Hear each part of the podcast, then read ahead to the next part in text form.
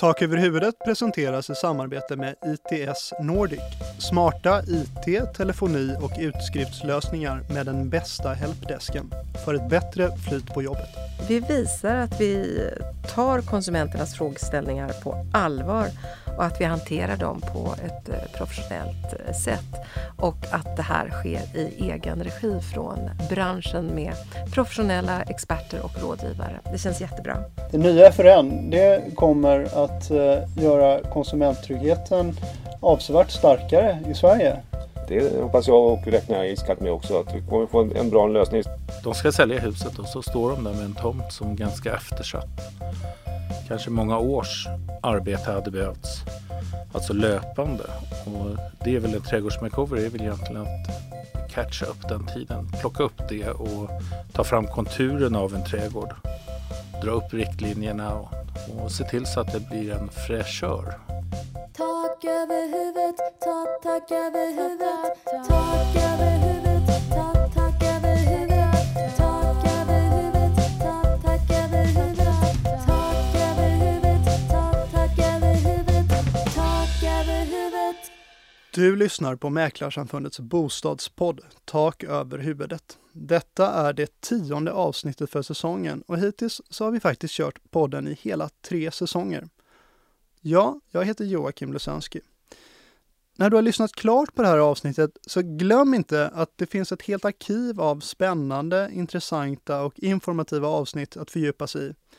Du hittar alla tidigare avsnitt på vår hemsida maklarsamfundet.se eller såklart där alla andra poddar finns. Dagens tema är någonting som många av oss i branschen känner lite extra starkt för. Jag talar om det nya FRN, Fastighetsmarknadens reklamationsnämnd, som nu är på plats. Vi ska tala med Mäklarsamfundets chefsjurist Jonas Anderberg om arbetet som har lett fram till FRN, hur FRN kommer att fungera och vad det kommer att leda till. Vi kommer att få svar på vad skillnaden egentligen blir för konsumenterna, vad skillnaden blir för fastighetsmäklarna och hur FRN kommer att arbeta. Allt det här ska vi som sagt få svar på, men innan dess ska vi passa på och säga varmt välkommen till Mäklarsamfundets VD Ingrid Eiken Holmgren. Ingrid, varmt välkommen igen in hit till Skrubben och tak över huvudet. Mm, tackar! Hur är läget? Tack, eh, bra! Eh, tänk att vi snart har spelat in tre säsonger av vår podd. Det visar ju om inte annat att det knappast råder någon brist på saker att prata om när vi pratar bostäder och det är faktiskt så att det är få ämnen tror jag som engagerar så mycket som bostäder och eh, boenden. Men eh, nu när vi är färdiga med den här tredje säsongen så vill jag ändå till alla er som lyssnar fortsätta komma med idéer. Vi tänker här själva på hur vi ska förändras och utveckla oss och vi vill möta eh, våra lyssnare så bra vi bara någonsin kan. Så fortsätt komma med idéer. Om du tittar tillbaka på säsongerna och alla avsnitt som har producerats, finns det något avsnitt som du tycker blev liksom lite extra bra sådär?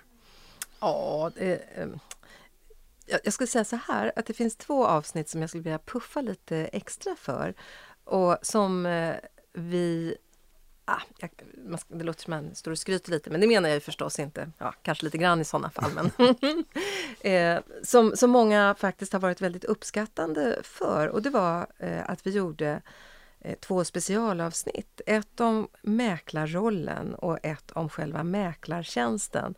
Och där går vi igenom vad som faktiskt ingår i mäklarens ansvar och roll och vad det är för typ av tjänst som man köper när man anlitar en fastighetsmäklare. Och det där är det många som har faktiskt lyssnat på och det märker vi och det tycker jag känns jätteroligt. Mm. Men eh, varför tycker du att de här avsnitten blev lite extra bra sådär? Finns det någon Jo, eh, anledning? ja, dels för att vi adresserar de här två frågorna som jag tycker är viktiga. Vad ingår i rollen och vad ingår i tjänsten? Vad kan man förvänta sig? Eh, och då tycker jag att då är det väldigt viktigt att prata om de eh, frågorna. Om man lyssnar på de här avsnitten så får man faktiskt en riktigt bra koll på fastighetsmäklarens roll och vad som ingår i tjänsten. Och då är man som konsument bättre rustad att ge sig ut på bostadsmarknaden. Det tycker jag är jättebra. Och då känns det som att vi hjälper till och gör kundnytta. En uppmaning får man då ändå säga till alla er som lyssnar att även kolla in de här avsnitten. Men dagens ämne då, det är nya FRN. Varför är det en sån framgång för branschen? Ja, jag tycker att det är för det första jätteroligt men det känns också lite stort att vi har lyckats ena branschen kring det här.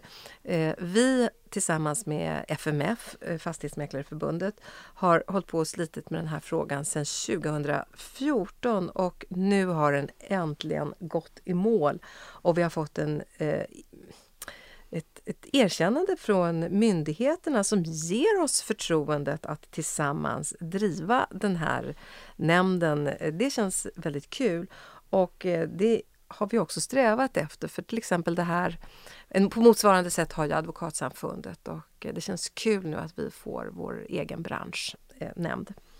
Verkligen. Och vad hoppas du att det här kommer att leda till? Eh, ja, jag tror att, eh, eller jag hoppas att det ska leda till ännu högre kvalitet i det arbete som genomförs där. Eh, eh, men, men i förlängningen av det så, så tänker jag också att det ökar anseendet för fastighetsmäklarkåren. Vi, eh, vi visar att vi tar konsumenternas frågeställningar på allvar och att vi hanterar dem på ett eh, professionellt eh, sätt och att det här sker i egen regi från branschen med professionella experter och rådgivare. Det känns jättebra. Ingrid Eiken Holmgren, tack så hemskt mycket för att du var med igen får man säga i Tak över huvudet. Ja, stort tack och Eh, nu är det sista avsnittet på tredje säsongen och eh, det känns jättekul att vi har fått så många att lyssna med oss så länge. Det är väldigt bra.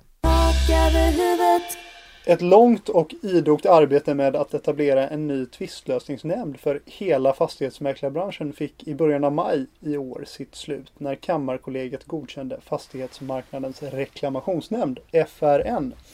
Det nya FRN är ett samarbete mellan Mäklarsamfundet och Fastighetsmäklarförbundet FMF. Det är alltså en enad bransch som står bakom nämnden. Mäklarsamfundets chefsjurist Jonas Anderberg har varit djupt involverad i arbetet med att få den nya nämnden till stånd. Han står här bredvid mig för att berätta mer om det nya FRN. Varmt välkommen Jonas! Tack så mycket, tack tack. Sedan början av maj är alltså en ny tvistlösningsnämnd för hela fastighetsmäklarbranschen på plats. Vad är syftet med det nya FRN? Ja, syftet eh, kan man väl säga med nya FRN är att uppnå ett ökat konsumentskydd genom att tillskapa en branschgemensamt driven tvistlösningsnämnd med spetskompetens i de tvistefrågor som uppkommer kring mäklartjänsten och som också meddelar beslut med hög och jämn standard. Ta lite grann om bakgrunden också. En, en tvistlösningsnämnd är ju då en nämnd som har till uppgift att pröva ekonomiska tvister mellan konsumenter och näringsidkare och rekommendera en lösning på den uppkomna tvisten. Man kan väl säga att i Sverige så är det ARN som har haft den här uppgiften historiskt sett. När det gäller fastighetsmäklare så har de prövat konsumenters krav enligt fastighetsmäklarlagen då, skadeståndsanspråk och nedsättning av provision.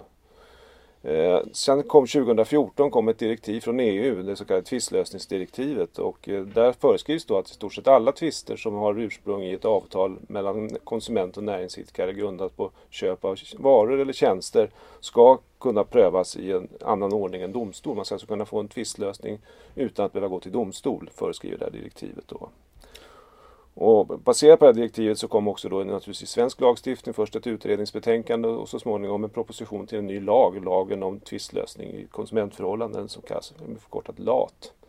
Och eh, redan i betänkandet här så pekades det på möjligheten att ta fram en, en privaträttslig tvistlösningsnämnd och det här noterade vi inom branschen och såg chansen att, att etablera en, en branschspecifik tvistlösning.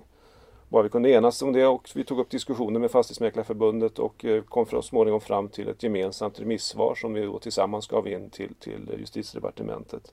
Och tillsammans representerar vi ju 97 procent av mäklarkåren så det var ju en gemensam aktion så att säga som, som låg bakom det här. Och eh, vi såg ju direkt då möjligheterna till en, en bra lösning eh, Eh, och bygga den på den gamla nämnd som FMF sen tidigare hade, Fastighetsmarknadens reklamation som FRN, gamla FRN som vi, vi brukar kalla det för nu då. Så småningom kom lagen 2016 och sen har vi förhandlat ihop en lösning tillsammans med FMF som nu då är den lösning som, som gäller sedan 1 maj. Tack för den historiken. Vi talar som sagt här om det nya FRN och precis som du nämnde så innebär ju det också att det finns ett gammalt FRN. Ja. Vad är skillnaden mellan den gamla och den nya? Ja, man kan säga att gamla FRN är som sagt en, en nämnd som FMF har varit huvudman för. Och det är en, i vissa avseenden en annorlunda utformad nämnd. Man hade bland annat då, dels så, så omfattar man ju inte hela branschen utan de som var anslutna till FMF och ytterligare några större organisationer eller mäklarkedjor, Fastighetsmäklarförbundet, och, eller förlåt, Fastighetsbyrån och, och SF.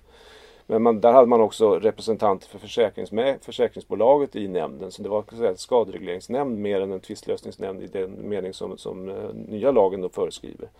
Dessutom kunde mäklarna själv föra ärenden dit och det är då inte möjligt i nya FRN där det är konsumenten som måste ta initiativ till prövningen. Vilken typ av ärenden är det som den nya FRN prövar? Ja, FRN ska pröva tvister om konsumenters krav på skadestånd enligt fastighetsmäklarlagens 25 paragraf och krav på nedsättning av provision enligt 24 paragrafen. Eh, och det ska då som sagt vara konsumenten som framställer de här anspråken. Eh, för att det ska anses vara en tvist så måste konsumenten först ha vänt sig till fastighetsmäklaren och fått kravet där då eh, avvisat helt eller delvis. Och om mäklaren har vänt sig till försäkringsbolaget och hänvisat dit så är det försäkringsbolaget som måste lämna besked i den här delen innan FRN kan ta vid, så att säga, innan man kan vända sig till FRN. Sen kan FRN också pröva andra tvister eh, inom ramen för sina stadgar och då är det huvudsakligen tvister som, där, där då inte konsument är part utan det kan vara näringsidkare då istället som tvistar med mäklaren. Här låter som en viktig distinktion. Det är alltså inte bara för en missnöjd konsument att vända sig direkt till FRN. Nej, så är det utan som sagt man måste klargöra att, det- att det föreligger en tvist och att man har vänt sig först till fastighetsmäklaren. Det har ju också att göra med de reklamationskrav som ställs. Man är skyldig som konsument att reklamera mäklartjänsten till mäklaren. Och det är ju till mäklaren personligen, inte till mäklarföretaget. Det är viktigt att komma ihåg också. Jag tror ändå att många lyssnare är betjänta av att vi är så tydliga som möjligt. Eh, så med risk för viss repetition. På vilket sätt skiljer sig då en anmälan till FRN från en anmälan till Fastighetsmäklarinspektionen? Fastighetsmäklarinspektionen, eller FMI då förkortat som vi pratar om, det är ju den statliga myndigheten som registrerar och utövar tillsyn av landets fastighetsmäklare och ser till att, att mäklarna följer lagens regler och iakttar det vi kallar för god fastighetsmäklarsed. Men FMI tar inte ställning till några ekonomiska anspråk utan de prövar ju som sagt var bara att mäklarna skött sig enligt lagen. Eh, vänder man sig till FMI i syfte att få skadestånd så kommer man inte att få det resultat man eftersträvar utan då, då måste man gå en annan väg. Det är här, det är här då möjligheten till, till en tvistlösning via FRN kommer in. Det finns ju flera konsumentskyddande aspekter med möjligheten att pröva sitt ärende i en alternativ tvistlösningsnämnd istället för i allmän domstol. Mm. Men finns det några särskilda som, som du tycker är viktigt att lyfta fram? Ja, Den mest påtagliga skillnaden eller, eller förmån, fördelen är ju naturligtvis att man kan få en, en fråga, tvistig fråga löst, till exempel om skadestånd och prövat kostnadsfritt och utan risk att behöva svara för motpartens rättegångskostnader om man så att säga förlorar tvisten. Sen är det också så att, att i FRN behöver man inte ha ombud. Man behöver inte anlita en advokat som man typiskt sett måste göra om man ska driva en tvist med framgång i domstol. Utan här kan man klara sig själv så att säga och få då ett visst bistånd av, av nämnden som kan ställa frågor och, och utreda så att säga själva eh, hur kravet är framställt och så. Så för att summera, som konsument så tar man ingen ekonomisk risk med att eh, driva sitt ärende via Nej. FRN. Det, så kan man säga. Men låt oss då säga att en konsument får sitt ärende prövat av FRN och så blir denna konsument ändå inte nöjd med det beslut som FRN tar. Vilka möjligheter har man då att driva sitt ärende vidare? Ja, beslutet från, från eh, FRN det är precis som det har varit när det gäller ARN. Det är en rekommendation. Eh, man kan inte överklaga ett beslut från FRN men man är inte hindrad att då gå vidare till allmän domstol i nästa steg så att säga om, om det skulle vara så då. Det faktum att FRN nu är på plats det, det tyder ju på att det, det finns någon form av behov av den här typen av lösning. Eh, då undrar jag om du vet hur vanligt förekommande det egentligen är att det uppstår en tvist mellan konsument och mäklare och att det går så här långt. Då? Ja, det finns naturligtvis ett mörkertal. De allra flesta eh, tvister eller meningsskiljaktigheter mellan mäklare och konsument löser man säkert i samförstånd mäklare och kund emellan så att säga. Och sen har vi ju dessutom då det, det obligatoriska försäkringsskyddet som också tar hand om en stor del av de, de eh, uppkomna tvister som finns. Men sneglar man på den statistik som då finns från Allmänna reklamationsnämnden så har de handlagt de sista senaste åren och innan nu då är viktiga FRN mellan 80 och 120 anmälningar mot mäklare per år. Och sätter vi då det i relation till antalet förmedlade försäljningar som är 170 000 så är det naturligtvis inte särskilt vanligt, det kan man ju inte påstå. Men, men visst, det finns naturligtvis behov av att få de här löst, tvisterna lösta ändå. Mm. hyfsat marginellt men, men ändå en viktig instans, ett viktigt organ för hela branschen Ja. och inte minst för anseendet för hela fastighetsmäklarkåren. Absolut. Och om vi nu ska titta ytterligare lite i kristallkulan. Har du någon känsla för hur många ärenden som vi kan förvänta oss per år i FRN? Ja, det, är, det är väldigt svårt för oss att förutse det. Man kan naturligtvis titta som sagt en del, få en ledning av, av hur många ärenden som har handlagts av ARN och hur många ärenden som har handlagts av gamla FRN. Eh, men det är en av de stora utmaningar vi har nu i nya FRN att försöka bedöma hur stor kostym vi ska ha så att säga där. Men, men cirka 200 ärenden kanske man kan räkna med. Och vi har också initialt bedömt att vi ska kunna ha ett sammanträde 10 gånger per år. Och så får vi helt enkelt eh, se hur utvecklingen blir i det här avseendet. Du nämnde det här med FRNs eh, kostym och storlek och sammansättning. Eh, vi kanske ska uppehålla oss lite vid det. Hur ser egentligen huvudmannaskapet ut? Om vi börjar där. Ja, eh, det är så att vi har enats eh, mellan Mäklarsamfundet och FMF att skapa ett, ett aktiebolag, ett icke vinstdrivande så kallat SVD-bolag, SVB-bolag ska jag säga. Som då är huvudman för, för FRN och också den som har fått godkännandet då från Kammarkollegiet. Själva nämnden sen består ju då av en, en, en, ordförande som är jurist, eh, lagfaren sådan, och tre representanter för konsumentintresset och tre representanter för mäklarintresset. Och det är på mäklarsidan erfarna mäklare som har varit med länge, bland annat en som, som kommer från Arn sedan tidigare och har erfarenhet från, från tvistlösningsarbetet där. Och företrädare för villaägarna och eh, andra konsumentorganisationer på, på konsumentsidan. Ett kompetent gäng kommer med andra ord att ratta det nya FRN. Det tycker jag det låter som. Ja, absolut. En sak som jag tror att eh, den konsument som eh, funderar på att ta sitt ärende till FRN funderar på är hur lång tid kan det egentligen ta att pröva ärendet? Ja, här är det naturligtvis beroende på hur komplext ärendet är i det enskilda fallet. Men det finns en tidsgräns satt i direktivet och det, den föreskriver att ett ärende ska kunna avgöras inom 90 dagar från det att skriftväxlingen inför nämnden är avslutad. Sen finns det ett utrymme att förlänga den här tiden om, om det är särskilt komplext och då ska, då ska konsumenten i sånt fall få ett besked om, om detta och anledningen till att, att det drar ut på tiden. Men vi räknar med att kunna hålla den här tiden utan problem och att vår kompetenta nämnd kommer att lösa de här tvisterna snabbare än så också. Hur vanligt är det med branschfinansierade tvistlösningsnämnder av det här slaget? Är det någonting som många stora svenska branscher har eller? Det finns en, en handfull sådana här nämnder godkända. Det var ju då redan i, i, i lagstiftningsarbetet ut, eh, förutsatt att ett antal befintliga tvistlösningsnämnder skulle kunna räkna med godkännande. Det kanske mest uppmärksammade eller kända är Advokatsamfundets konsumenttvistnämnd. Men det finns på Kammarkollegiets hemsida de nämnder som är godkända. Och det är eh, som sagt en handfull, eh, bland annat ett antal försäkringsnämnder och även en nämnd som prövar tvister kring begravningstjänster. Och så då har vi då fastighetsmäklarna, fastighetsmäklarnas nya FRN. Då. Om jag ska försöka sammanfatta vårt korta samtal här så tycker jag att det låter som att det nya FRN det kommer att eh, göra konsumenttryggheten avsevärt starkare i Sverige.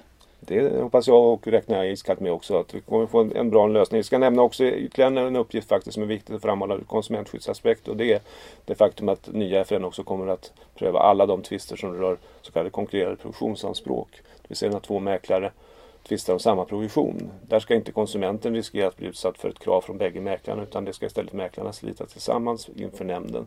Och det här har tidigare då prövats i olika instanser beroende på var man var organiserad någonstans. Alltså vi har haft en, en, en lösning inom Mäklarsamfundet och FMF har haft en annan. Nu får vi en enhetlig sån prövning i FRN som tar hand om alla de här tvisterna och får en stabil och bra praxis i den här frågan. Och det är en, också en viktig konsumentskyddsaspekt i det. Grattis Mäklarsverige, grattis alla svenska bostadskonsumenter. Ska man nog kunna säga då tror jag. Det tycker jag, absolut. Fint. Stort tack så mycket för eh, att du var med oss idag Jonas. Tack, tack. När vi säljer våra bostäder är vi många som lägger ner både själ och hjärta och faktiskt också en hel massa slit för att göra våra bostäder snygga, fräscha och tilltalande för så många spekulanter som möjligt. De som bor i hus eller har tillgång till trädgård tänker också ofta att rätt tid på året det är att sälja under vår och försommar när trädgården kanske gör sig allra bäst. Trots att det idag finns många aktörer som erbjuder homestyling av hemmets interiör är det inte alls lika vanligt med företag som hjälper till med samma tjänst utomhus. Varför är det så egentligen? Jag har träffat företaget Trädgårdsmakeover och lärt mig mer om den svenska trädgårdskulturen och hur man ska tänka när man stylar sin trädgård. Mats Hedenby. Vi kanske ska börja med, med eh, varifrån idén kom till Trädgårdsmakeover. Eh, vi har haft ett skötselbolag och har det kvar som heter Bakgården Trädgårdsservice. Och ur det så föddes tanken på att vi ville nå slutkund, alltså mer villakunder.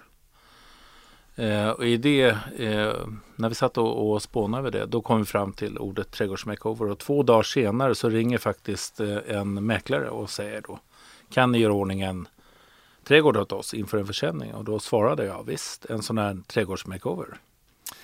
Någonstans är det ju så att det, det finns någonting lite spännande och intressant i att eh, många lägger ner mycket tankemöda, energi och faktiskt också pengar på att styla inomhus i innemiljön. Men eh, det är på något sätt så som att trädgården, det kanske man inte funderar så mycket över när man ska sälja. Hur kommer det sig tror du? Ja, jag tror att man tänker att det är eh, värdet är själva fastigheten. Det fysiska, trä, sten, inredning, vitvaror. Alltså det är det vi värderar någonstans som värdefullt. Och, och då tror jag att man, jag tror att tanken är lätt att säga att det säljer sig i varje fall. Och det är i varje fall det vi får höra väldigt mycket från branschen, att det säljer sig i varje fall. Mm. För att lyssnarna ska få en, en bättre bild av vad du gör på dagarna egentligen. Kan du berätta, vad, vad har ni för, för eh, typiska, en typisk kund? Om vi börjar där. Det är en eh, som är på väg att flytta ut givetvis och de har under tiden, under de åren de har bott, så har de haft eh, de har gift sig, de har fått barn, det har varit blöjor, det har varit karriär, det har varit massa saker som har liksom kommit emellan deras dröm om den fantastiskt fina romantiska trädgården med härliga ja, kvällsgrillningar och fina frukostmöten. Och, och då har de helt enkelt de ska sälja huset och så står de där med en tomt som är ganska eftersatt. Kanske många års arbete hade behövts. Alltså löpande. Och det är väl en trädgårdsmakeover det är väl egentligen att catcha upp den tiden. Plocka upp det och ta fram konturen av en trädgård. Dra upp riktlinjerna och, och se till så att det blir en fräschör i trädgården.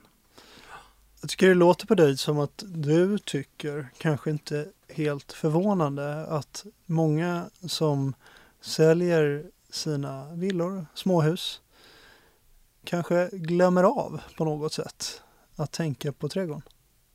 Nej, jag, jag, håller med. Jag, jag tror att det är så. Mm. Och jag tror man blir lite hemmablind också.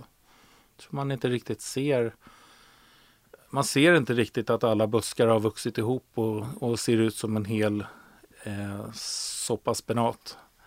Man ser inte längre solitärerna utan det bara flyter ihop. Eh, och man, man har liksom inte heller förmågan att kunna göra det bättre. Så tror jag att det är. Man glömmer bort det och man blir hemmablind. Vet du ah, hur det ser ut i övriga länder i Europa? Den här typen av tjänst som, som ni levererar. Är det någonting som finns och används? Ja, i, ska vi ta det för ett av de främsta trädgårdsländerna som England till exempel så, så är det ju en helt annan syn på vad en trädgård är. Därför så är det mycket bättre. Även Belgien, Holland, Frankrike, USA om inte annat eh, i lite bättre områden. Så där är ju kutym att man har, har en trädgårdsmästare som sköter om och ser till så att det fixas hela tiden. Och där i USA så har man ju till och med så att man ofta har att man kör in i en trädgård och fram till huset. Så då är liksom trädgården framsidan verkligen. Det är verkligen där man satsar pengar. Eh, men i Sverige så är det inte riktigt så. Vi är många gånger hur, liksom trädgården på baksidan. Vi har olika kulturer när det gäller trädgård. Mm. Men tillbaka till era uppdrag då. Hur, hur jobbar ni rent konkret? Vad är, vad är det vanligaste som ni gör? Är det att hugga ner ett träd eller är det att klippa gräset eller? det ingår ju. Ja. Eh, nej men det vanligaste, om, vi, om jag skulle komma till dig på en trä och erbjuda dig en trädgårdsmakeover, då hade jag tagit dig ut på gatan en bit och tittat på din tomt. Så hade jag frågat dig, vad stör ögat? Och då hade du börjat tänka som jag.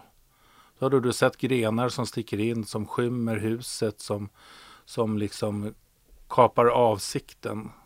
Sen hade du kommit in närmare grinden, då hade jag frågat vad stör ögat? Och då hade du sett att grinden var grönmögig och smutsig och, och trädgårdsgången är full med, med ogräs och det finns inga kantlinjer kvar. Allt gräs hänger över stenkanterna. Och, ja, det hade du sett. Mm.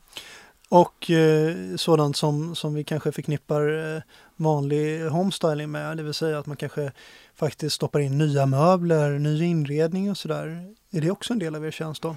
Ja, det är en del av vår tjänst. Även om vi gärna lägger den på eh, home, alltså på, in, på styling eh. Mm. Då brukar vi snarare be dem att ta fram någonting. Det kan ju vara därför att eh, de gör ju likadant. Det är att de går in och målar om ett rum eller ja, de byter olika ytor. Mm. Eller så här, och det kan man säga vi också gör. Vi går in och fräschar till olika ytor och tar fram rummet. Eh, vi tar bort grenar underifrån så vi skapar rum i rummet. Vi plockar ut så att vi kan se hela tomten. Och då hittar vi alltid ytor som blir lite sådana här uteplatser.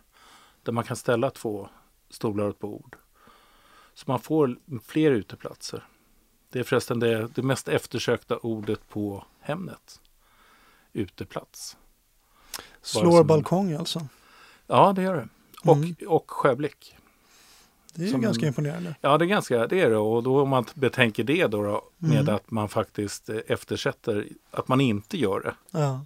Så är det ganska slående. Ja men verkligen.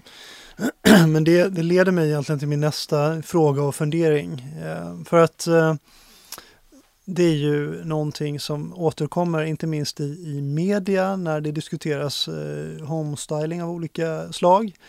Nämligen, jaha, lönar det sig då? Eh, Ja. Och eh, det är ju svårt att mäta kanske. Mm. Eh, Men om man ställer samma fråga när det gäller trädgårdsmakeover. Ja. Eh, jag får ju den frågan ganska ofta, både från mäklare och från, eh, från kunder. Då brukar jag fråga dem snarare om de har sålt en bil smutsig och trott att de får fullt betalt. Och då kommer man ju på det själv. Det är ju, man får inte fullt betalt om man har det smutsigt. Det är bara så. Så alla ser väl det. Dessutom finns det undersökningar som visar. Eh, Husqvarna gjorde en undersökning 2011 i åtta länder, 5 000 människor, så det var en stor undersökning. Mm. Och de vill sälja maskiner. Men deras fråga var hur mycket mer är en välskött trädgård värd? Och då kom man fram till 13 procent. Mm. Så jag menar 5 000 människor är ändå, det är en ganska stor eh, klump Ja, en i en bas. statistisk ja, ja, det. eh, undersökning.